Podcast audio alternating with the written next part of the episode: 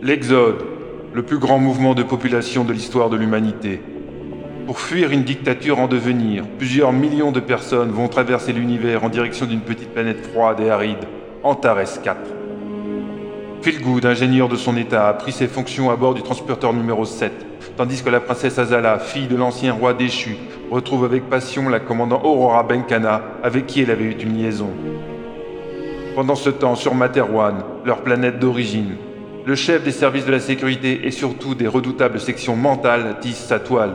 C'est le contre-amiral Pophéus. Il est assisté dans ses besognes par son second, le lieutenant Ralato. Sept transporteurs ont maintenant pris leur envol du sol de Materwan et se dirigent vers l'orbite haute de la planète. Raid Universe.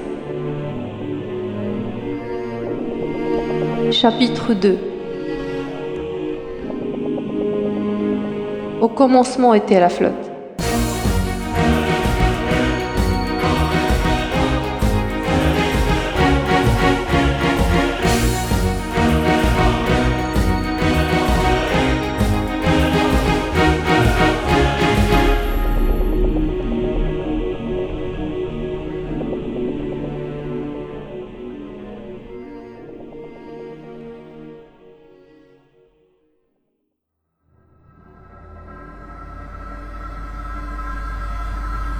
Les satellites de surveillance glissaient lentement sur leurs orbites, observant la vie qui s'écoulait sur Materwan avec ses nuages, ses océans, la taille de ses villes, le parcours de ses autoroutes, les migrations de ses citoyens, les départs de ses vaisseaux.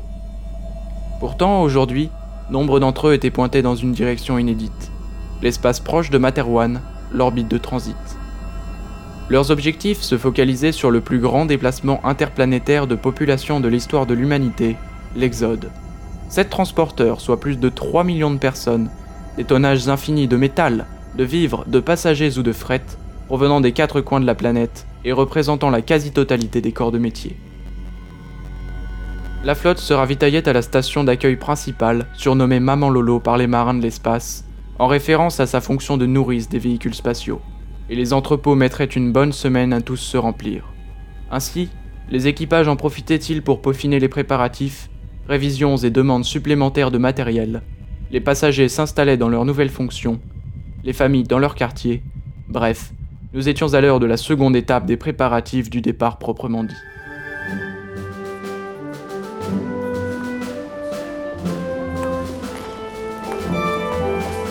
Phil terminait sa ronde avec l'équipe de maintenance. Les structures du vaisseau lui semblaient un peu douteuses quant à leur fiabilité sur le long terme. Il vaudrait mieux ne pas trop affronter de tempêtes de météorites. Mais pour un voyage d'un peu plus d'un an, et avec un bon entretien, il se faisait fort d'amener tout le monde à bon port. Ces kilomètres de circuits, vannes et autres ponts en avaient connu de nombreuses transitions hyperspatiales. Il faudra prendre soin de cette vieille dame. Prenant congé de ses collaborateurs, il retourna se changer dans sa cabine pour enfiler une tenue civile, sous les yeux ensommeillés d'un vivagel ronflant et bien nourri. Sa dernière visite de la station Maman Lolo remontait à une classe de voyage d'été durant son enfance. Maintenant aux portes d'un départ définitif de cette région de l'espace, il trouvait judicieux d'aller s'y balader une dernière fois. La main sur l'interface d'ouverture de sa cabine, tout impatient de faire un peu de tourisme, il ouvrit la porte, mais deux yeux bleus perdus au milieu d'un ouragan de blondeur lui firent face. Une clé magnétique à la main, une inconnue s'apprêtait visiblement à entrer et elle ne s'attendait pas à voir la porte du compartiment s'ouvrir toute seule. Sous la surprise, elle hurla, lâchant la clé. Phil cria par réaction, et les deux protagonistes restèrent immobiles, sans réagir, sous le regard bovin d'un vivagel qui pensait que, décidément, les humains avaient du temps à perdre en bêtises. Le temps d'un clignement de paupières, le lieutenant détailla la jeune femme. Environ 25 ans, un peu plus grande que lui, une poitrine avenante et essoufflée, petites lunettes fines, une mâchoire volontaire, quelques taches de rousseur. À vue de nez, une mécanicienne elle aussi, ce qui expliquait sa présence dans ce coin du vaisseau réservé à l'équipage. Trois gros sacs de sport bien remplis complétaient le tableau. N'en pouvant plus, les deux éclatèrent simultanément d'un rire qui dura bien quelques longues secondes. En ces temps d'inquiétude sur l'avenir, ce genre de distraction était salvatrice. Oh, excusez-moi, je ne m'attendais pas à trouver quelqu'un, je crois que je suis perdue. Ce n'est rien, moi-même ce fut pareil à mon arrivée. Je me nomme Feelgood. Puis-je vous aider avec vos bagages? Non, non, je ne veux déranger personne. Je cherche seulement ma cabine pour tout poser. C'est plus léger que cela en a l'air, vous savez. Merci quand même. Esquiva l'inconnu? Mais Phil se sentait d'humeur joueuse et il avait du temps à perdre. La sueur sur votre fond démontre le contraire, et ce serait un manquement au règlement que de laisser qui que ce soit hors de la sécurité de sa cabine pour le départ. Je pourrais avoir un terrible blâme, vous comprenez? Vous savez, le départ n'est pas prévu avant plusieurs jours, monsieur Good. Rétorqua la belle malicieuse. Son léger rire flûté accentua la ténacité du lieutenant. Vous ne connaissez visiblement pas les dimensions de ce vaisseau. Il reste tout juste le temps. Nous y allons alors? Les deux se mirent à rire de plus belle. L'inconnu lui tendit sa main. J'accepte votre aide avec plaisir, monsieur Good. Je m'appelle Adenor Kerishi. Je suis assistante technicienne normalement affectée à cette zone du transporteur. Tenez, regardez. Et elle lui tendit son affectation toute froissée. Phil s'émut quelques secondes de parler à une personne portant le nom d'une étoile, puis pria intérieurement que ses maigres connaissances du vaisseau suffisent à la guider. La chance était avec lui, on l'avait assigné à un quartier voisin. Oui, je vois où vous êtes, ce n'est pas très loin. Deux ponts et une centaine de mètres. De sa main libre, il s'imposa et prit un des sacs, qui semblait peser une tonne. Dites-moi, vous aimez voyager avec vos poids et haltères? Ou c'est un souvenir de famille demanda-t-il péniblement tout en se traînant. Je, je vous prie de m'excuser. Je suis une collectionneuse de pierres rares et de cristaux. Là, vous emportez une partie de ma collection avec vous. Je peux reprendre le sac s'il est trop lourd pour vous. Insinua-t-elle avec malice. Phil, touché en pleine virilité, serra les poings, et tâchant de dissimuler ses efforts, tenta bravement une sortie. Ah non, non Aucun problème Je me posais juste la question, c'est tout. Merci, vraiment, vous êtes gentil. Pour vous remercier, vous m'inviterez ce soir. Vous serez la première personne que je connaîtrai dans ce voyage. Acceptez-vous de me supporter encore quelques heures? Je m'en ferai un plaisir. 21h si ça vous va. Mademoiselle Kirishi proposa-t-il en tentant un sourire. Parfait. Et appelez-moi Adenor, très cher Phil. Entre deux souffles, celui-ci croisa une œillade de la jeune femme à son attention. S'il n'y avait pas ces kilos de minéraux, la situation serait agréable.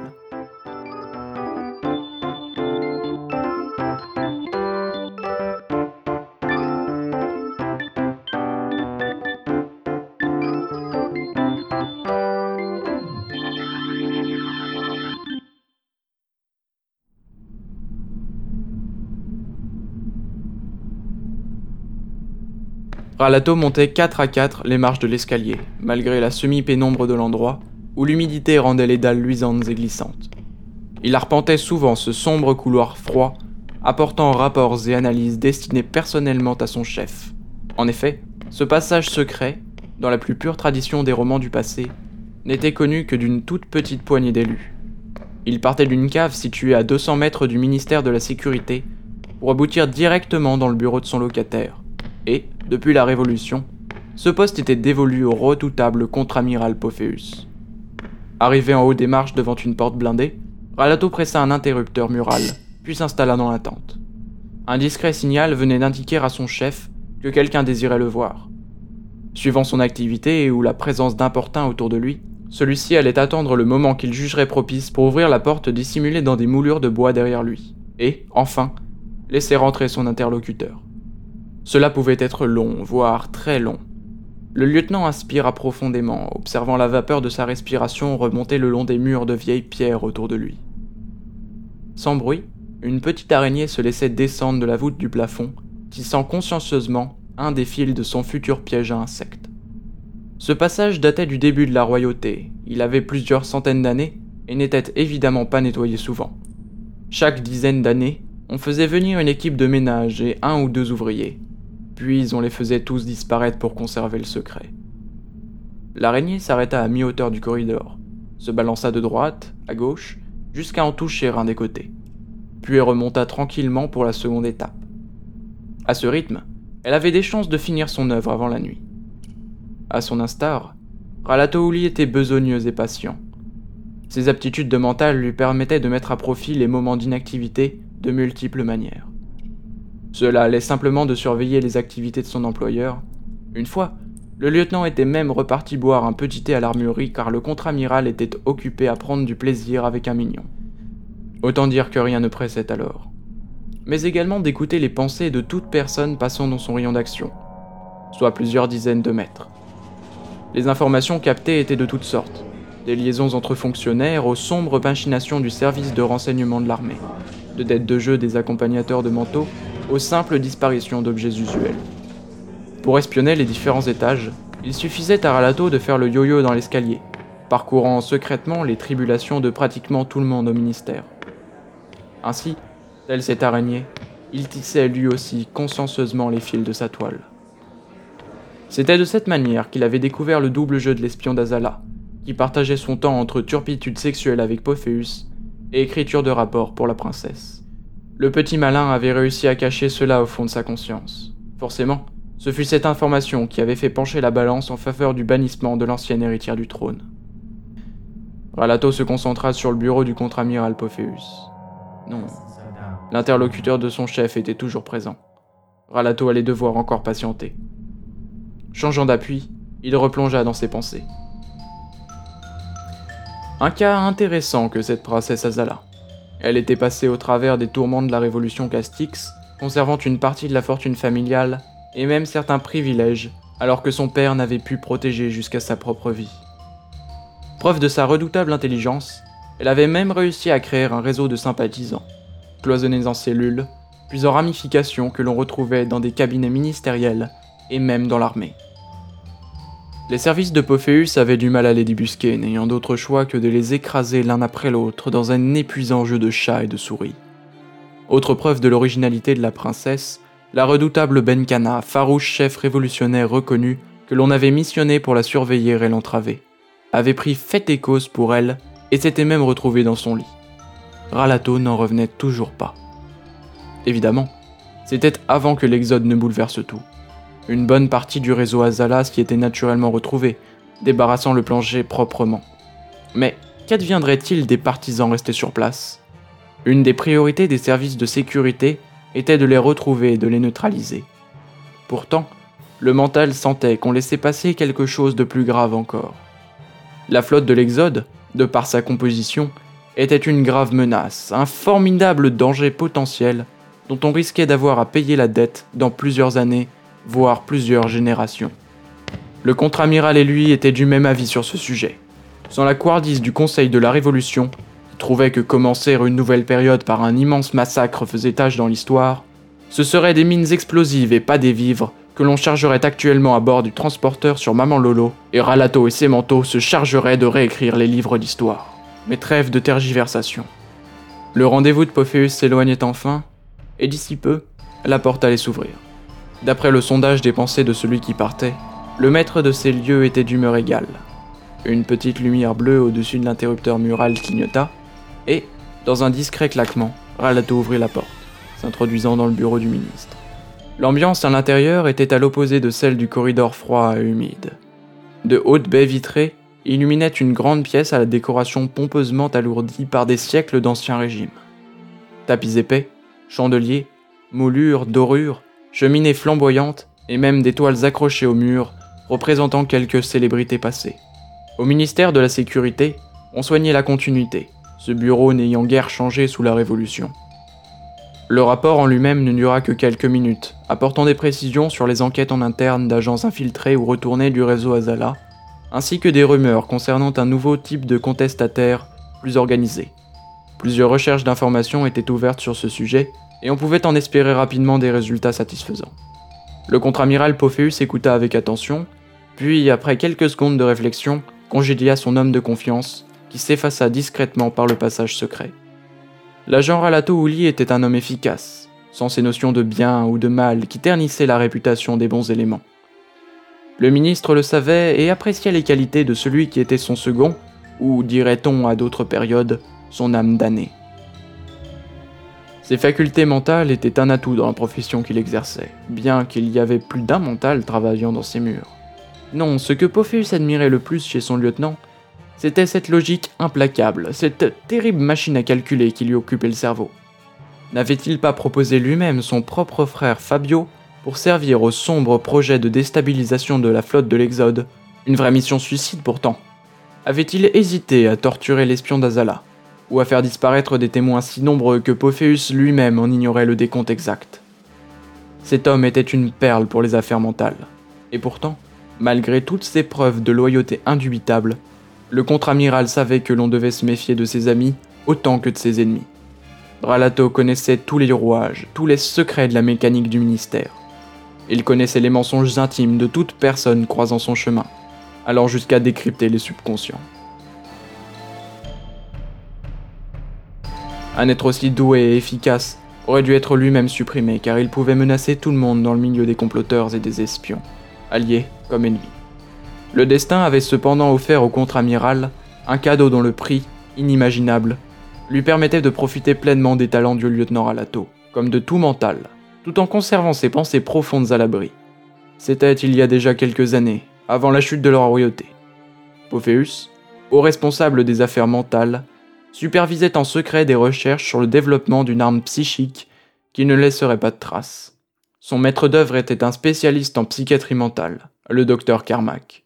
Un fou dangereux que l'on avait sauvé in extremis de la sentence ultime pour toute une série d'expériences qu'il avait commises au nom de sa science. Expériences qu'il put ensuite reproduire à loisir dans un satellite artificiel que l'armée lui mit alors à disposition. Ses recherches portaient sur les manteaux. Il voulait découvrir comment s'accaparer leur pouvoir, mais également comment s'en protéger. Encore maintenant, la meilleure protection contre un mental reste un autre mental. Alors, comme dit l'adage, qui protège du protecteur? Donc, Carmack farfouillait dans le cerveau de ses victimes, tentant de comprendre. C'est lui qui, par exemple, avait découvert l'incroyable existence de Fabio Oli et de son frère.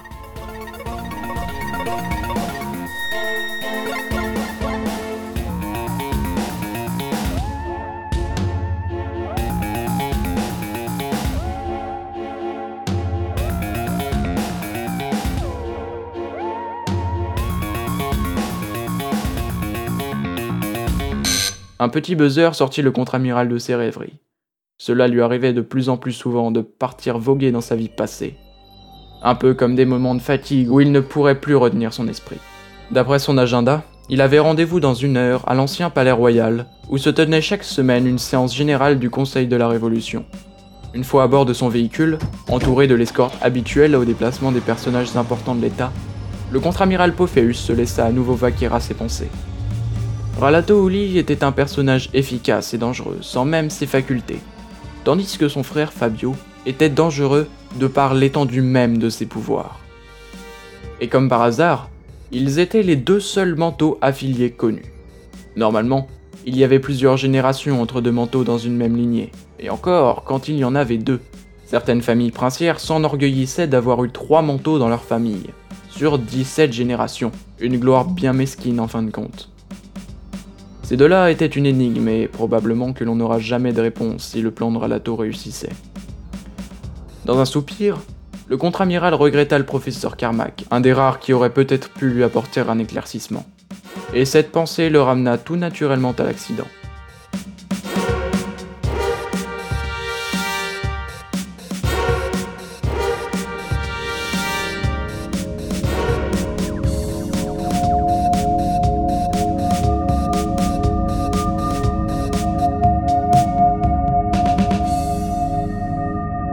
Carmack axait ses découvertes sur un but simple. Pour s'affranchir d'une généalogie mentale incontrôlable, on devait tenter le transfert de ses pouvoirs d'un individu à un autre ne les possédant pas. Cela entraînait systématiquement la mort du mental d'origine, mais dans certains cas, on avait constaté l'apparition de facultés propres au manteau chez le sujet de destination. C'était en fin d'année, lui semblait-il. Exalté par quelques percées significatives, il avait invité toute une clique de généraux et autres hauts gradés de l'armée pour une présentation au sein de son satellite. Et Pophéus en faisait évidemment partie.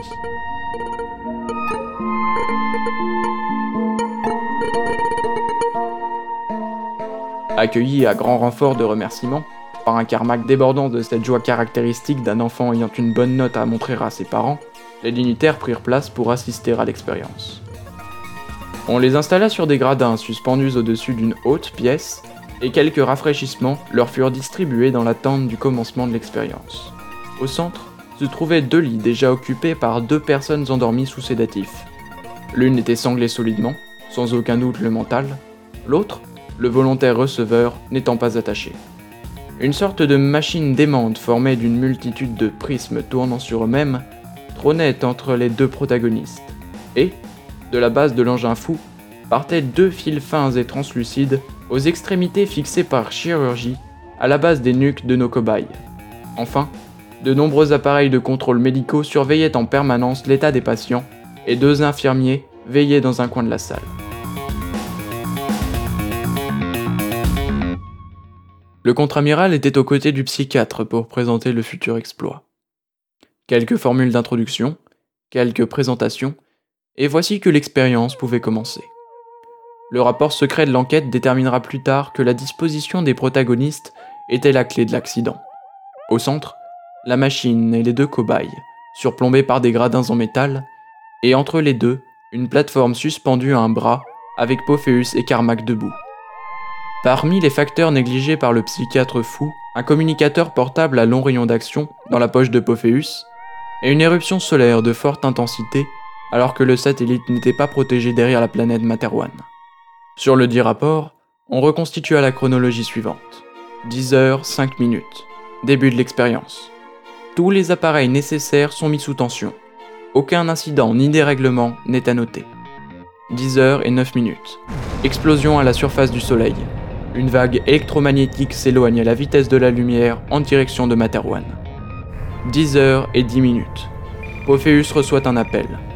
Le destin étant joueur, il s'agissait du rapport de réussite de la rafle de Fabio et Ralato dans les montagnes. 10 heures et 16 minutes. La vague solaire frappe le satellite de plein fouet. Des perturbations électriques font sauter les disjoncteurs, les générateurs secondaires s'activent automatiquement. 10 heures 17 minutes et 5 secondes. Les gradins produisent un effet de concentration des ondes électromagnétiques et les dirigent sur l'appareil à prisme. 10 heures 17 minutes et 9 secondes. Le mental, normalement sous sédatif, se réveille les yeux exorbités et hurle comme un fou alors que du sang s'échappe de plusieurs orifices de sa tête. 10 heures 17 minutes et 11 secondes. Un arc électrique puissant se forme entre la machine et le gradin de Pophéus et Carmack. Le métal du communicateur de Pophéus amène directement la charge à ses tempes, tandis qu'elle irradie dans le corps du professeur Carmack. 10 heures 17 minutes et 23 secondes. Tous les générateurs secondaires encore en activité sont coupés. L'arc électrique s'arrête et les lumières de secours s'éteignent. La station entière tombe dans l'obscurité. Les systèmes de survie sont coupés. 10 heures et 18 minutes. Le contre-amiral Pophéus ainsi que le psychiatre Carmack s'évanouissent dans leur gradin. 10 heures et 19 minutes.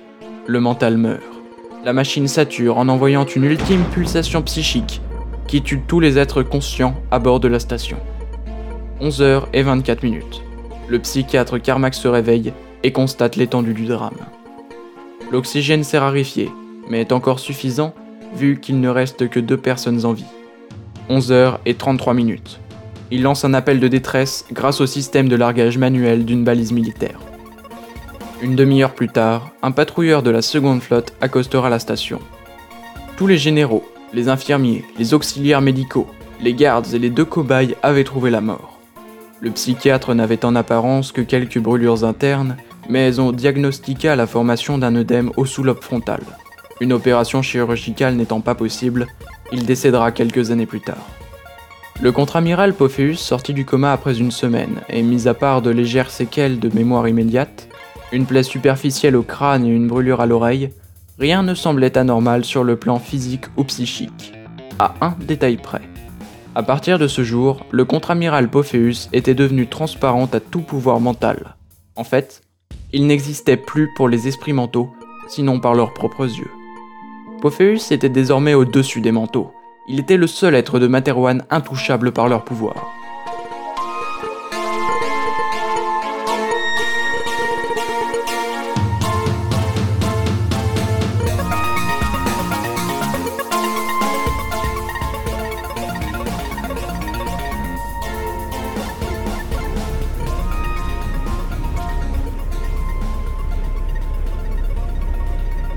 Semblant se réveiller d'un sommeil léger, le ministre de la Sécurité grommela, puis sortit de son véhicule pour traverser la cour de l'ancien palais royal. Maudites échappées de conscience.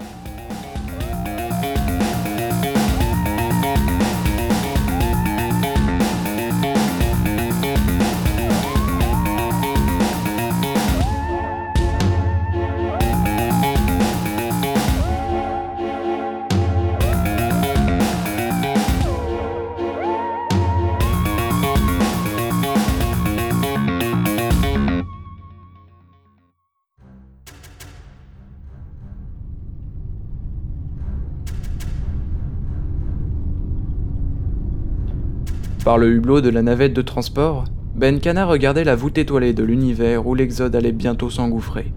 Elle reconnaissait de nombreuses configurations d'étoiles parmi celles qui se présentaient à ses yeux. La formation de Talbot, au nuage de gaz pouponnière d'étoiles, le plus gros gisement de Talbium 3 se trouvait là-bas.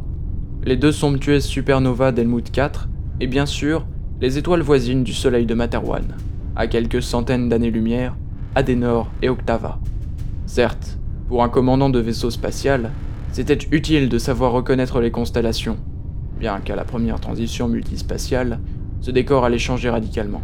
Ce n'était cependant pas pour ses connaissances stellaires qu'elle se retrouvait ici, mais bien pour ses capacités de chef, démontrées amplement durant la révolution Castix, où elle s'était alors couverte de gloire. Un sourire se dessina sur ses lèvres.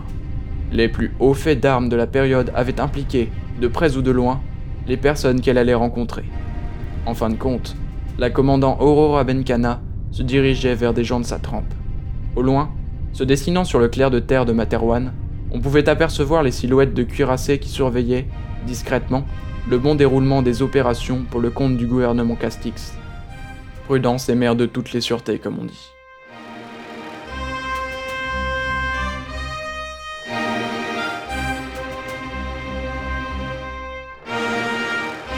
La navette de Benkana amorça son virage pour se présenter dans l'axe de la piste d'appontage du transporteur numéro 1. Ce faisant, elle étala sous les yeux du commandant les feux de la station d'accueil principale de Materwan, Maman Lolo.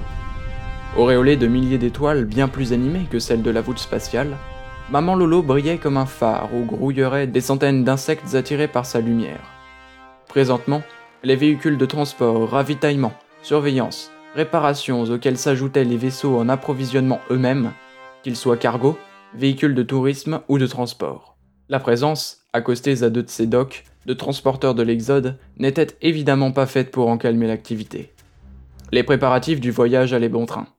Après une cinquantaine d'heures de travail ininterrompu, on annonçait enfin pour proche la clôture de l'approvisionnement des transporteurs numéro 2 et 5. Ce serait ensuite le tour des numéros 1 et 3, puis celui des numéros 4 et 6. Le transporteur numéro 7 de Benkana terminerait la grosse semaine dévolue aux approvisionnements et le départ groupé de l'Exode devrait rapidement suivre. Il était dommage que seuls deux docks puissent être mis simultanément à disposition d'un événement d'une telle importance. Mais Maman Lolo ravitaillait plus des deux tiers du transport spatial de Materwan, et il n'avait que quatre docks. Déjà, la seule présence de l'Exode avait décuplé l'activité de la seconde station d'accueil, celle de l'autre côté de l'orbite de Materwan, plus modeste, et qui arrivait tout juste à contenir le surplus avec un roulement frénétique de ses équipes. Un hangar emplit l'espace visuel du hublot et ramena Aurora Benkana à l'événement pour lequel il se déplaçait. La première réunion du conseil des commandants de l'Exode, les sept responsables des sept transporteurs enfin réunis. Suite à l'appontage et un salut réglementaire aux quelques soldats au garde à vous, on la guida vers un petit sas discret à l'écart de la zone des quais, donnant sur un long corridor qui filait au cœur du Léviathan de métal. Pas spécialement en avance sur l'horaire du rendez-vous, elle s'élança d'un pas sec et rapide. Une à une, les arches métalliques défilaient autour du commandant. Des militaires de garde en tenue d'apparat ponctuaient régulièrement son trajet. Il faisait partie du bataillon de ce vaisseau. Le lieu avait été investi par la sécurité et interdit au public, réservé pour l'arrivée des membres de la Réunion. Enfin, plutôt pour ceux qui ne prenaient pas le transporteur tubulaire situé sur les flancs du vaisseau. Il faut dire que Benkana faisait partie de ces hauts gradés goûtant peu l'assistanat permanent dont faisaient l'objet les personnalités puissantes.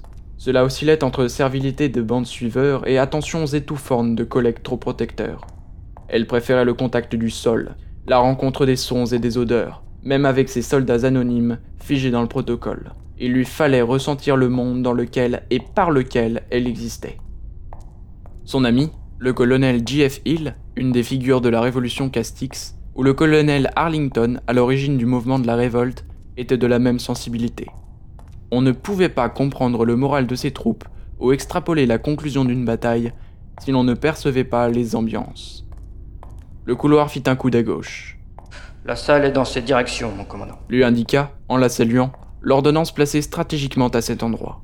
Poursuivant sa traversée, Benkana aperçut un second ordonnance à un croisement quelques mètres devant elle. Le soldat venait visiblement de renseigner un autre visiteur un instant plus tôt. Ne serait-ce pas ce mélange connu et indéfinissable de muscles, de cèdre et d'ylang-ylang qui lui parvenaient aux narines? Elle pressa le pas, son prédécesseur avançant plus lentement qu'elle. Il boitait de la jambe gauche suite à une grave blessure vers la fin de la guerre civile. Le coude du corridor passé, elle l'aperçut. Colonel? Alors, toujours tiré à quatre épingles Lança-t-elle. John Fitzgerald Hill se retourna avec un sourire, faisant volter sa parka de cuir. Toujours en appui sur sa légendaire canne de bois sculpté, il leva un point vengeur. Commandant Benkana, vous êtes la honte de l'armée. Vous méritez le peloton d'exécution. L'ordonnance, debout derrière Benkana, émit un hoquet de surprise. Sans être décontenacé le moins du monde par les propos brutaux du colonel, le commandant se rapprocha en rétorquant. Si moi je mérite le peloton d'exécution, mon cher colonel, alors que méritez-vous? Elle stoppa face à lui, ses yeux bruns dans les yeux bleus de Jeff Hill.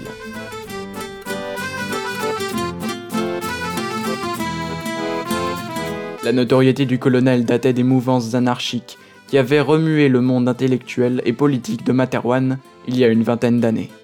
Et même s'il avait grandement changé, il en gardait plusieurs habitudes non protocolaires vis-à-vis de lui-même, de ses hommes ou de ses amis. Assez grand, mince, des cheveux ondulés noirs de jet surplombant un visage maigre, qu'une longue barbe parfaitement peignée allongeait encore plus. Ses yeux pétillants d'intelligence étaient auréolés de cernes bleues nuit, reliquat des longues soirées à veiller dans la clandestinité de la jungle pour préparer sa grande révolution populaire. En contraste avec cette existence de guérilla, J.F. Hill prenait systématiquement des allures de gentleman impeccable. Propre, chic, toujours le même parfum, une grande parka de cuir ciré et des manières de prince. Éclatant alors d'un grand rire commun, les deux amis tombèrent dans les bras l'un de l'autre, allant jusqu'à s'embrasser, ce qui choqua une seconde fois l'ordonnance, peu habituée à cette convivialité de la part de haut gradé. Dis donc, tu as pris du poids depuis la dernière fois. Ne me dis pas que tu continues à te plaindre de ton petit bobo à la jambe pour avoir plus de Rubiano par pitié. Le tensa Benkana.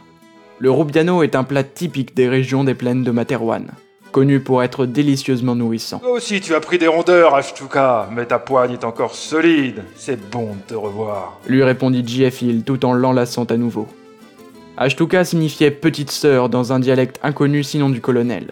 Il avait donné ce surnom à Benkana il y a longtemps, durant la guerre, Bien, poursuivons le chemin, ce n'est plus très long. Nous arriverons ensemble là-bas. Avec plaisir, John. répondit-elle. Le commandant Benkana et le colonel J.F. Hill reprirent donc leur progression le long du corridor qui les amènerait bientôt à la réunion du conseil, bras dessus, bras dessous. J'avoue ne pas trop savoir à quoi m'attendre là-bas. S'interrogea Benkana à voix haute. À des retrouvailles de vieux amis, de vieux ennemis et de quelques inconnus que le virage pris par la révolution castique ça fait fuir. Voilà ceux que nous allons rencontrer. Si c'était si simple, au moins Momomba sera également de la partie, on se sentira moins seul. Tu l'as revu récemment? Oui, il y a quelques mois, lors d'un grand rassemblement à la capitale, militant pour l'égalité des droits des minorités. Tu ne seras pas surprise d'apprendre qu'il était en tête du cortège et qu'il a rangé la foule comme un chef. Bien sûr, il a toujours été comme ça. Je me souviens son attitude à la bataille d'El Mouta. La garnison d'en face nous a livré ses chefs et les clés après qu'il leur ait parlé pendant une heure au mégaphone. Le colonel partit soudain d'un grand rire. Sacré Momumba Sa force a toujours été de ne pas comprendre que certaines choses étaient impossibles, et du coup ça fonctionne. Je t'accorde qu'il est également un maître stratège peu commun, et que son aide fut primordiale pour la révolution. Mais dis-moi, John, L'interrompit Benkana. comment comptes-tu aborder ta rencontre avec le colonel Sterling Price? Et ne me dis pas que vous allez tomber dans les bras l'un d'autre. Sterling Price s'est pris une raclée, et je crois qu'il l'a admis. La bataille des monts Athos est loin, et nous nous sommes croisés déjà une fois par hasard. À l'époque, on s'était promis de la refaire avec des pièces d'échecs. Je pense que nous allons en avoir l'occasion durant les prochains mois. Tu prévois un voyage d'agrément S'enquit Benkana dans un grand sourire. Pourquoi suis-je certaine que ce ne sera pas le cas Parce que tout simplement je viens de le dire, donc ça n'arrivera pas. Et ils repartirent tous les deux dans un grand éclat de rire, interloquant les gardes tout le long du corridor.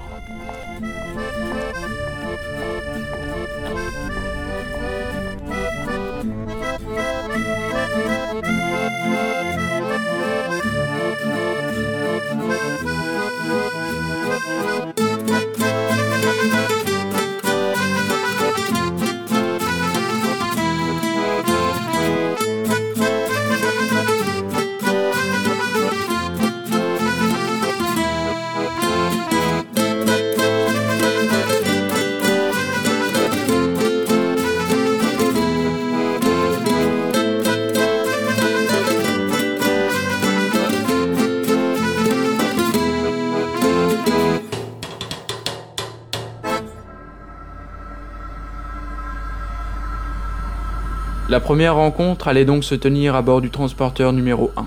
Après tout, cela pouvait paraître logique. C'était celui du général Décembre, plus haut gradé des commandants de l'Exode. La salle de réunion proprement dite était un quadrilatère métallique simple, encadrant une table circulaire destinée à accueillir une dizaine de personnes au plus. De dimension modeste, sans aucun hublot et seulement éclairée d'un néon circulaire fixé au plafond, elle n'en possédait pas moins un émetteur holographique permettant d'afficher des cartes juxtaposées, un gadget en vogue dans les forces spatiales. Un lieu spartiate sans doute, mais obligeant à une proximité plus utile que protocolaire pour une expédition de cette envergure. Les décisions prises autour de cette table auront des conséquences sur plus de 3 millions de personnes. Benkana et Hill passèrent les plantons de garde, puis le sas étanche, et pénétrèrent dans la salle. Ils étaient évidemment les derniers. Autour de la table, installés dans des fauteuils de cuir noir, se trouvaient tous les autres membres de la petite assemblée. Le général Décembre était le commandant du transporteur, l'hôte de ces lieux. Dans la force de l'âge, c'était un des anciens généraux de la flotte royale qui avait prêté allégeance à la jeune république Castix avant d'être déçu par ce qu'il voyait, ou plutôt probablement ce qu'il n'espérait ne plus voir revenir, ainsi que le commandant Bazavetch à la tête du second transporteur. Les privilèges des nobles disparaissaient les uns après les autres, supprimés par une république pressée de donner des gages au peuple de Materwan, mais reniant ainsi la parole donnée aux anciens ennemis pour qu'ils déposent les armes. Sous la royauté, Bazavetch était baron. D'ailleurs, Benkana se demandait si ces personnalités du précédent régime n'avaient pas secrètement l'intention de le recréer sur la future planète rouge. Le colonel Sterling Price, commandant du 5e transporteur, portait également le titre de comte par alliance avec la famille Price. Mais c'était avant tout un brillant tacticien âgé, considéré par tous comme un maître dans l'art de la guerre jusqu'à la fameuse bataille contre les guerrieros de J.F. Hill, qui anéantit son mythe et provoqua la déchéance de sa famille. Il ne semblait pourtant pas spécialement donner place à la rancœur contre Hill, et le regard qu'il lui lança était plus empreint de respect envers un valeureux adversaire qu'autre chose. Le vieux colonel n'était pas un royaliste fanatique, et on disait même qu'il s'était déjà heurté à plusieurs aspects injustes du système royal durant sa jeunesse. D'ailleurs, sur ces terres, le servage avait été aboli depuis plusieurs générations et la famille Sterling était plutôt appréciée des différentes couches sociales. Le troisième transporteur était sous la responsabilité du commandant Momumba Arlington, un frère d'armes de Benkana et Hill. Il se fendit à leur intention d'un éclatant sourire de ses dents blanches, détonnant sur sa peau noire, ainsi qu'un petit signe de bienvenue amical de la main. Dans ses yeux, on sentait qu'il comptait bien plus tard fêter dignement les retrouvailles. Le dernier membre du cercle n'était pas militaire. Le commandant de vaisseau Runta, responsable du quatrième transporteur. Cet homme était entré dans la politique et avait plusieurs fois été secrétaire d'État ainsi que ministre chargé aux affaires spatiales. En fait, c'était peut-être le seul personnage qui n'avait, semble-t-il, pas de raison évidente de prendre part à l'Exode. S'étant prudemment abstenu d'intervenir durant la Révolution, il avait renié l'ancien régime et s'était fait une place dans le nouveau. Peut-être avait-il flairé tout simplement la possibilité d'une carrière encore plus florissante dans le futur pouvoir politique qui naîtra une fois arrivé à destination. Ou était-ce une autre raison plus personnelle? On disait que sa sœur était également à bord de l'Exode. Les renseignements étaient maigres et le personnage entouré de mystères. Seul homme politique civil des membres de la Réunion, on pouvait honnêtement se demander s'il arriverait à s'imposer parmi tous ces vétérans. Avec l'arrivée du colonel J.F. Hill et du commandant Aurora Menkana, respectivement à la tête des 6e et 7e transporteurs, les participants étaient au complet. On ferma le sas sur un signe de général décembre, tandis que les derniers venus prenaient place dans leur fauteuil. La réunion allait enfin pouvoir commencer.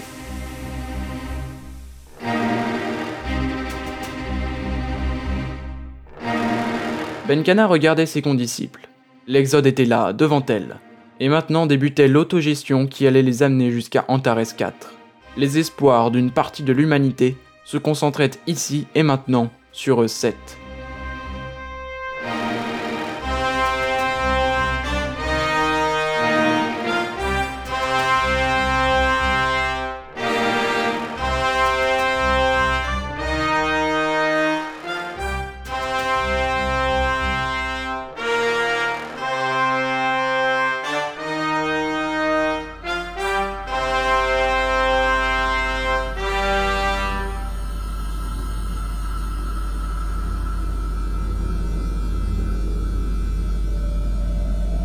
Aux côtés du transporteur allaient et venaient les dizaines de ravitailleurs qui faisaient le pont avec Maman Lolo, la station brillante en permanence de mille feux.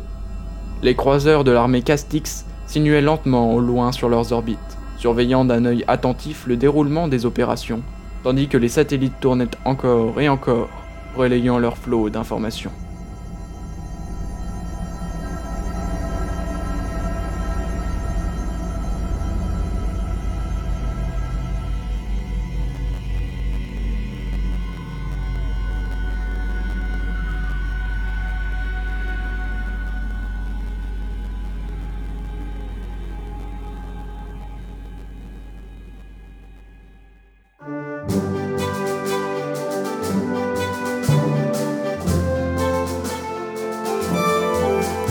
Réalisation Raulito et Yann. Écriture Raulito, Andropovitch et Arthur. Assistant de réalisation et direction de production Andropovitch. Composition des musiques originales, montage et mixage Yann. Mastering Blast. Narration Andropovitch. Feel Good Laurendil. Contre-amiral Pophéus, Puff Magic Finger. Ralato Uli, Raolito. Adenor Kirishi, Anoan. Aurora Benkana, Anoan. JFil, Raolito. Ordonnance, Raolito. Voix du générique, Zizou. Une production de l'association Podchose. Merci au forum Netophonix et à toute l'équipe de Red Universe. Vous avez aimé ce chapitre? Alors venez prolonger le plaisir de votre saga grâce aux livres numériques et à leurs illustrations. Ils sont disponibles sur le site reduniverse.fr. Venez vite